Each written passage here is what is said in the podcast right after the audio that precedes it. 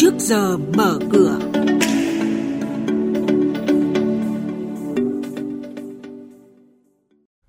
Thưa quý vị và các bạn, chỉ số chứng khoán tiếp tục lập mức cao kỷ lục mới. Nhận định của chuyên gia về diễn biến đáng chú ý trên thị trường nông sản thế giới tuần qua.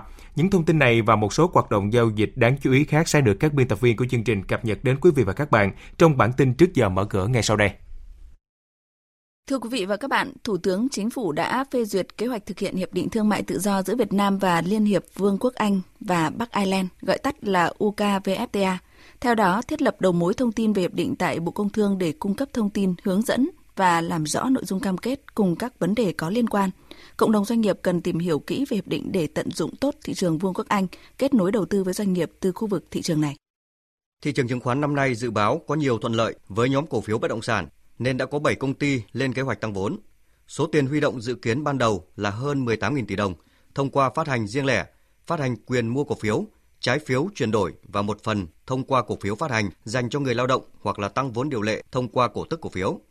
Theo bộ phận nghiên cứu công ty chứng khoán SSI, các kế hoạch tăng vốn hỗ trợ đáng kể khả năng tăng trưởng trong trung hạn của doanh nghiệp. Trong vòng một tháng kể từ hôm nay, ngày 21 tháng 5, một số lãnh đạo doanh nghiệp đã đăng ký giao dịch cổ phần đang nắm giữ đó là bà Đỗ Ngọc Thùy Trang, thành viên hội đồng quản trị của công ty dịch vụ ô tô hàng xanh, mã chứng khoán là HAX, đăng ký bán toàn bộ 1,2 triệu cổ phiếu HAX sở hữu với tỷ lệ là 3,27%. Ông Hoàng Tùng, Ủy viên Hội đồng Quản trị Công ty Đầu tư DNA, đăng ký bán 150.000 cổ phiếu DNA và ông Đào Đức Phong, Phó Tổng Giám đốc Công ty Sông Đà 2, mã chứng khoán là SD2, đăng ký bán toàn bộ gần 800.000 cổ phiếu SD2 sở hữu với tỷ lệ là 5,54%.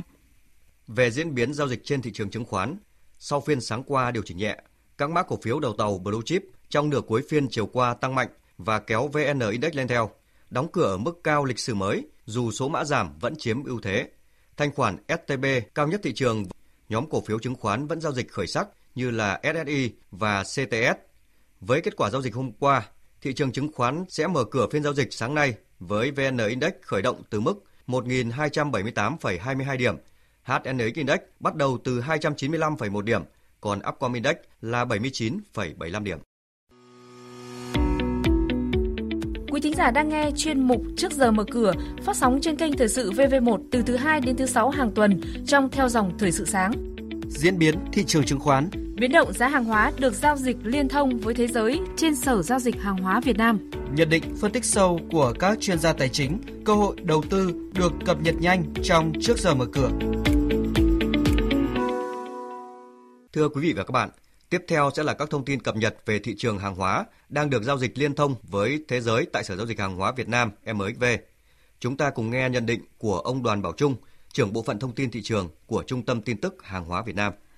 Thưa ông, ông có thể cho biết một số thông tin và diễn biến chính trên thị trường nông sản tuần này. Trong tuần vừa qua, thị trường hàng hóa đã có những biến động lớn do ảnh hưởng tiêu cực từ thị trường tài chính, mà dẫn đầu là các loại tiền điện tử. Tâm lý e ngại rủi ro và muốn nắm giữ tiền mặt của giới đầu cơ khiến cho sắc đỏ tiếp tục vượt trội trên bảng giá các mặt hàng nông sản trong phiên hôm qua. Mặc dù vậy thì ờ, chỉ số MXV Index nông sản vẫn tăng nhẹ 0,06% lên mức là 1.693,74 điểm, chủ yếu nhờ diễn biến tăng của mặt hàng ngô. Kết thúc phiên thì ờ, giá ngô kỳ hạn tháng 7 trên sàn Cbot duy trì sắc xanh ở phiên thứ tư liên tiếp với mức tăng gần 1% lên 261,6 ờ, đô la Mỹ một tấn. Vâng, vậy cụ thể thì những yếu tố nào đã tác động tới giá ngô trong thời gian gần đây ạ thưa ông? Giá ngô vẫn giữ được xu hướng tăng trong thời gian gần đây, trước hết bởi lo ngại về thời tiết hạn hán ở Brazil gây thiệt hại nghiêm trọng đến mùa vụ ngô ở nước này. Theo dự báo thời tiết thì ờ, mưa sẽ xuất hiện trở lại trong tuần tới sau hơn 2 tháng, nhưng ờ, lượng mưa này thì cũng không đủ để cải thiện chất lượng ngô ở đây. Chính vì thế, các hãng phân tích đã liên tục cắt giảm dự báo sản lượng ngô của Brazil về mức thấp nhất trong vòng 3 năm trở lại đây.